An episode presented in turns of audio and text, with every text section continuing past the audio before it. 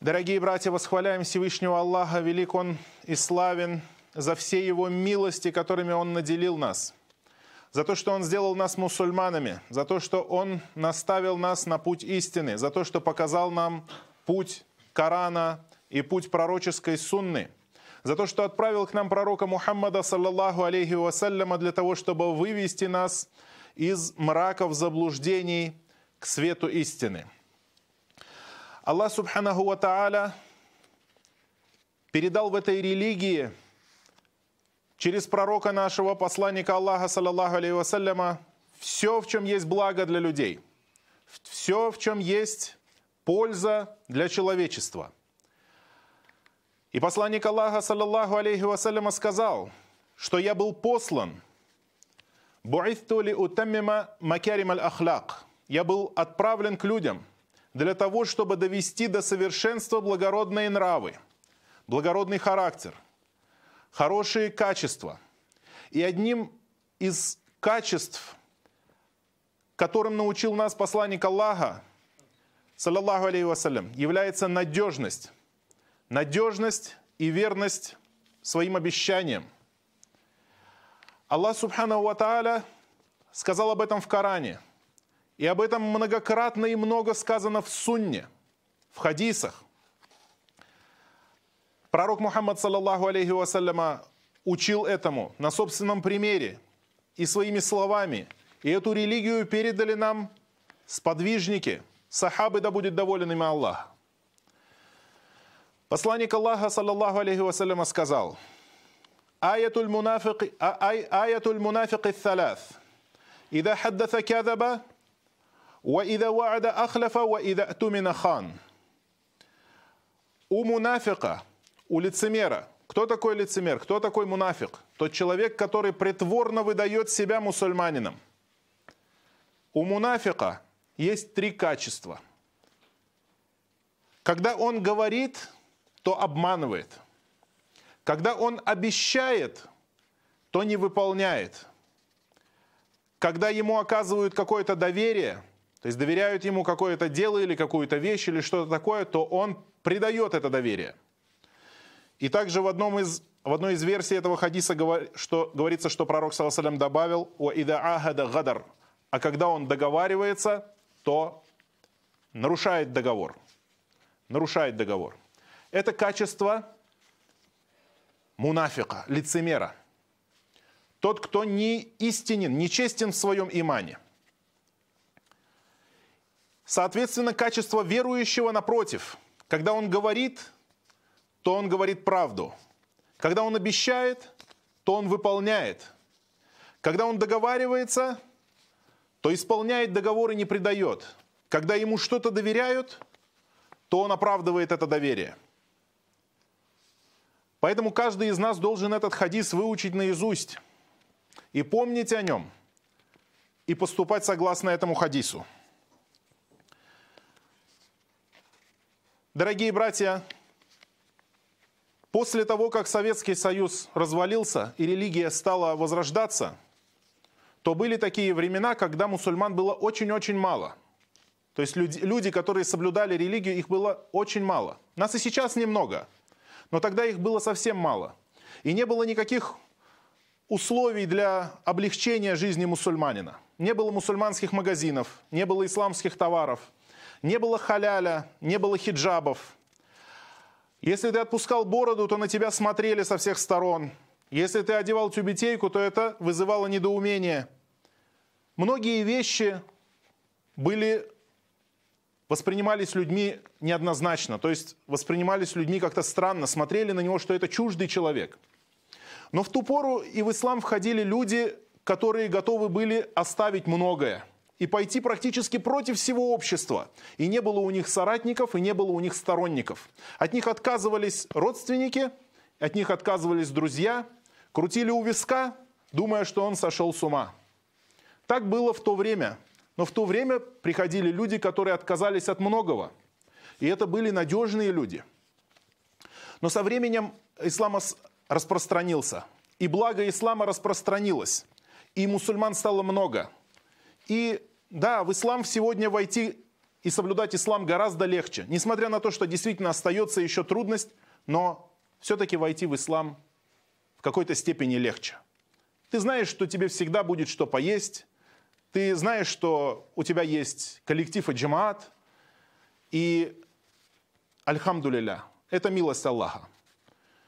И, наверное, с этим связано, что входят в ислам некоторые люди, которые не поняли, что такое ислам. Они вошли, но не осознали.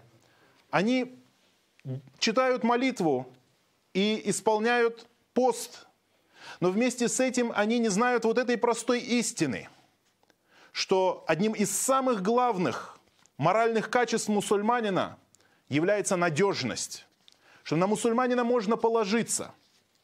Таким был пророк, саллаллаху алейхи вассаляма, в своих договорах. Такими были сподвижниками, сподвижники. И такими были многие еще поколения мусульман. И надо сказать, что ведь ислам во многих странах распространился благодаря именно нравственным качествам верующих, нравственным качествам мусульман. Без сражений и без войны приезжали обычные люди. Это были не ученые, это были просто простые мусульмане, обычные торговцы, которые ехали в разные страны и просто торговали. И тогда правители этих стран постепенно смотрели, как мусульмане ведут себя, насколько надежны они в своих словах, насколько верны они своим обещаниям. И они говорили, да, вот эта религия, это религия, на которую можно опереться. Это люди, на которых можно положиться. Это серьезные люди. И принимали ислам. И велели своим народам принимать ислам. И вошли люди в религию Аллаха толпами. Благодаря нравственным качествам мусульман. Да, мы постоянно говорим о том, что ислам и мусульмане – это не, одно и то же. Ислам – это свод законов, а мусульмане – это люди, которые стараются жить по этому своду законов.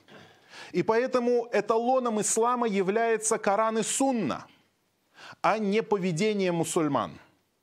Не поведение мусульман является учебником ислама, но законы ислама. Вот что важно – мы это говорим постоянно.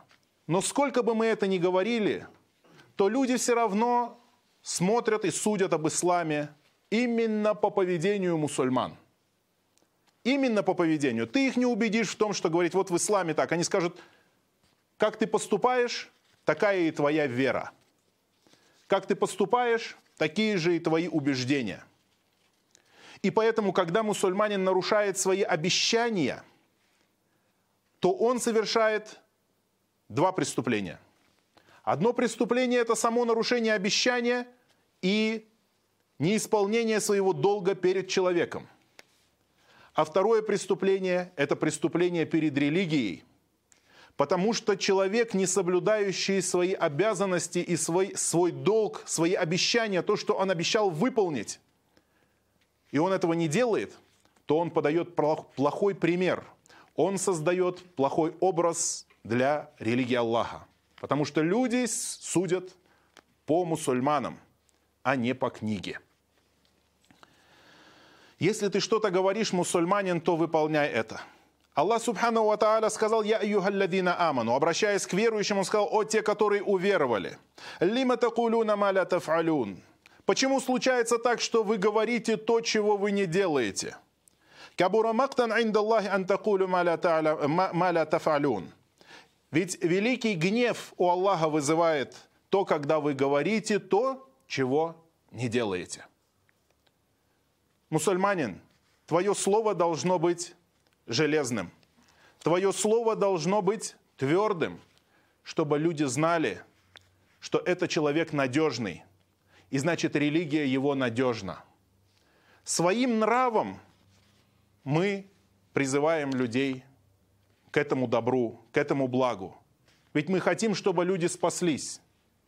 И если человек будет молиться и поститься, но не будет сдерживать своих обещаний, будет нарушать и предавать, будет обманывать и говорить неправду, будет дезинформировать и свидетельствовать о лжи, то этот человек оттолкнет от ислама людей и создаст плохую картину, несмотря на то, что ислам является истинной религией, чистой религией.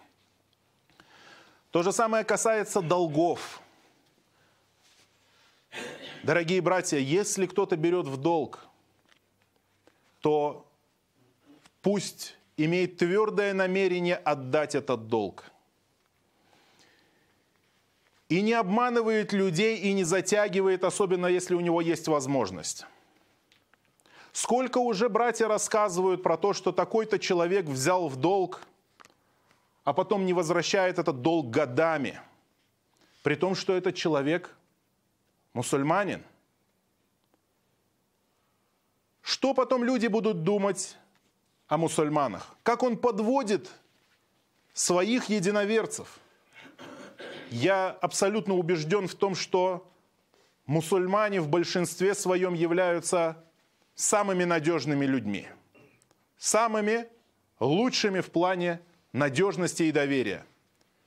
Но, как говорится, ложка дегтя портит бочку меда – и когда попадается один такой, то сразу скажут мусульмане.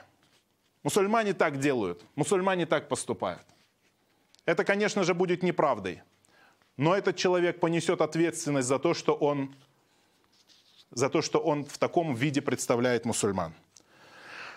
Нарушение обещаний и даже, даже встреча.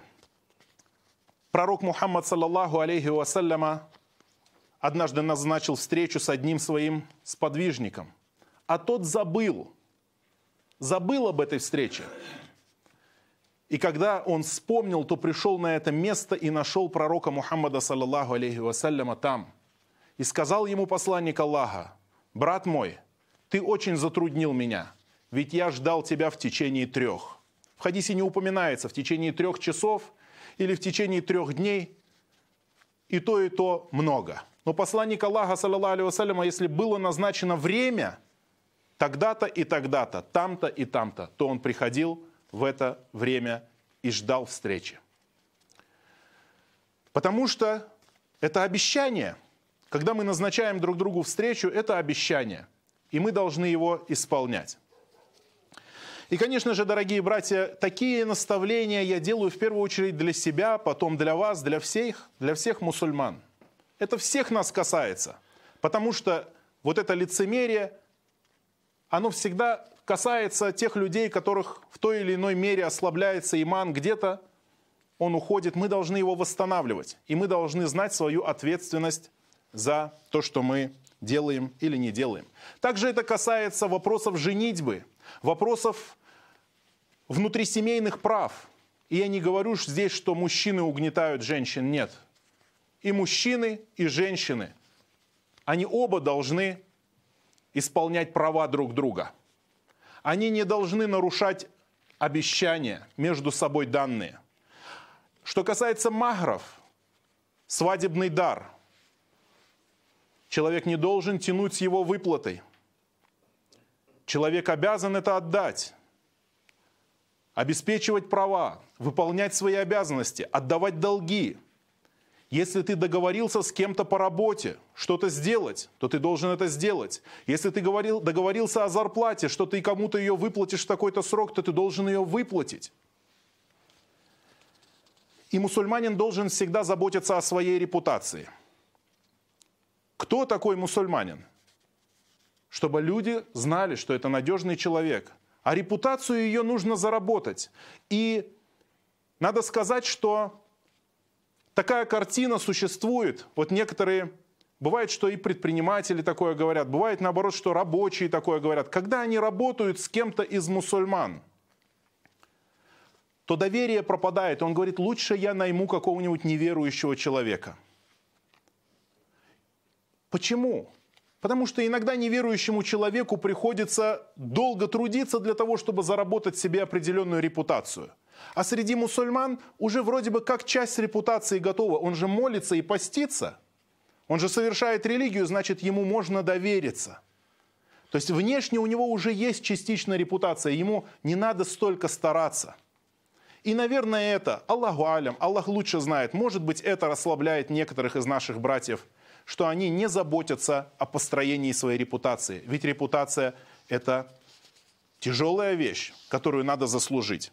И об этом хорошо сказано в некоторых риуаятах э, Умара ибн аль-Хаттаба, которые сообщаются, сообщается, что Умар ибн аль-Хаттаб однажды в одном из собраний спросил про одного человека. Знаете ли вы о нем? Знаете ли кто-нибудь что-нибудь о нем? И один человек встал и сказал, я знаю его, Умар, я знаю его, Амир аль-Муминин. Сыдк. Он говорит, человек чести, то есть честный человек. И тогда Умар спросил его, наверное, ты его близкий сосед и знаешь его дела утром и вечером. Человек сказал, нет.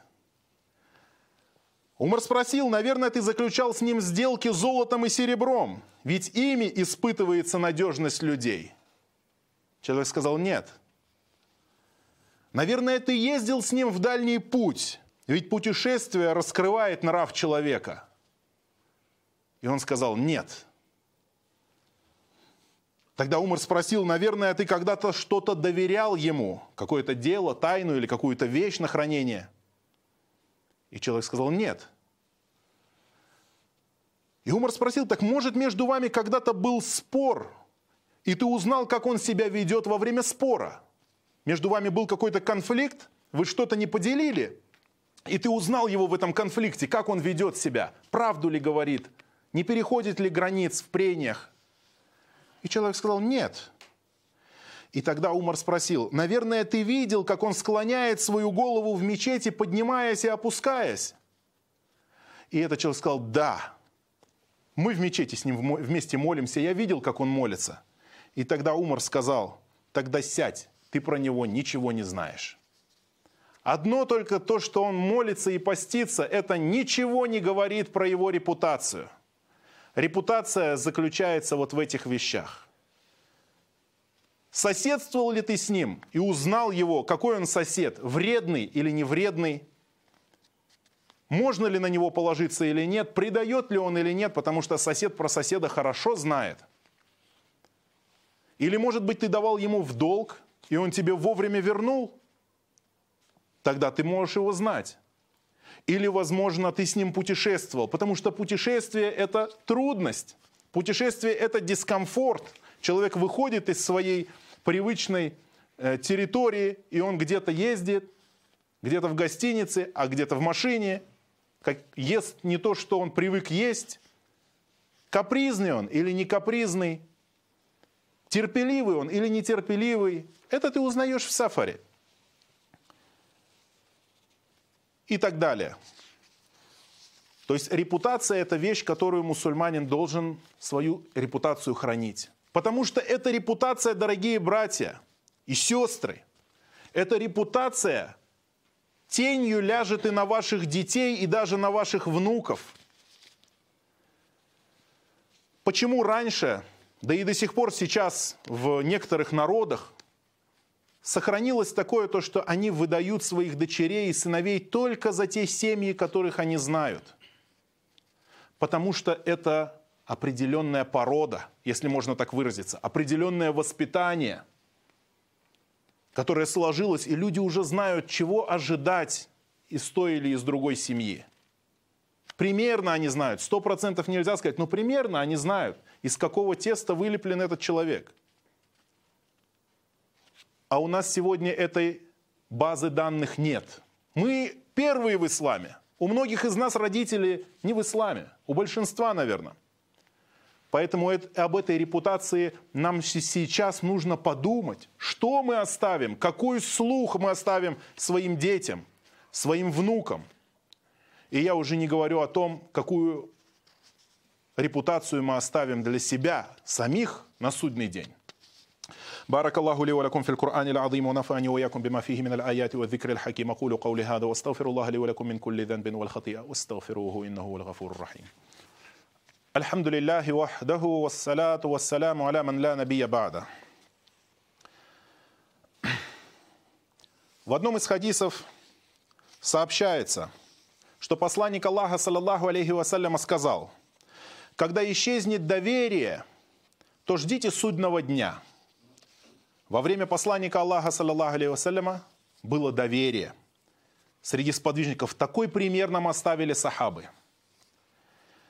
Сообщается, что Худейфа ибн Аль-Яман, один из близких сподвижников нашего пророка, вассалям, сказал, «Посланник Аллаха рассказал нам два хадиса – один из них уже сбылся, и теперь я ожидаю исполнения второго.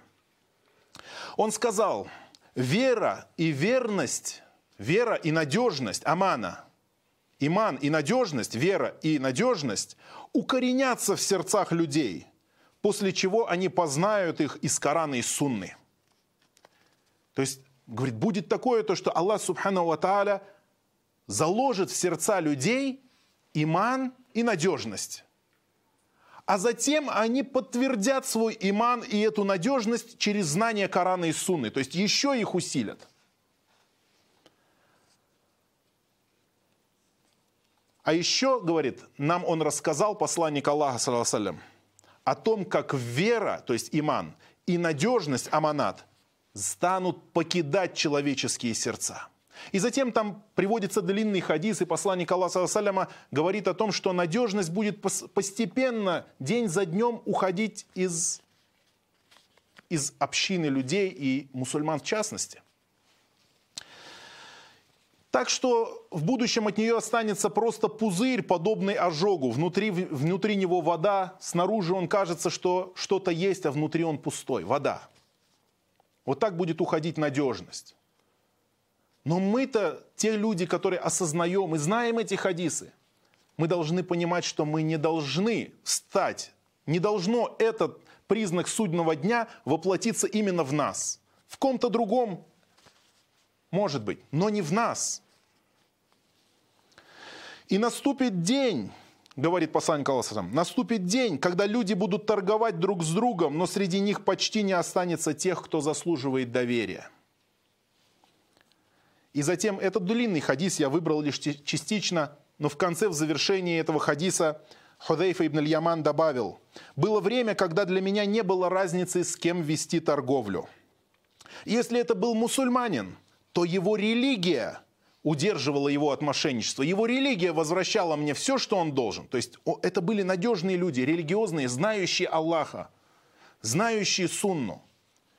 Говорит, а если же это был христианин, то, я, то, то, от, то от мошенничества его, его удерживал его правитель или его вождь.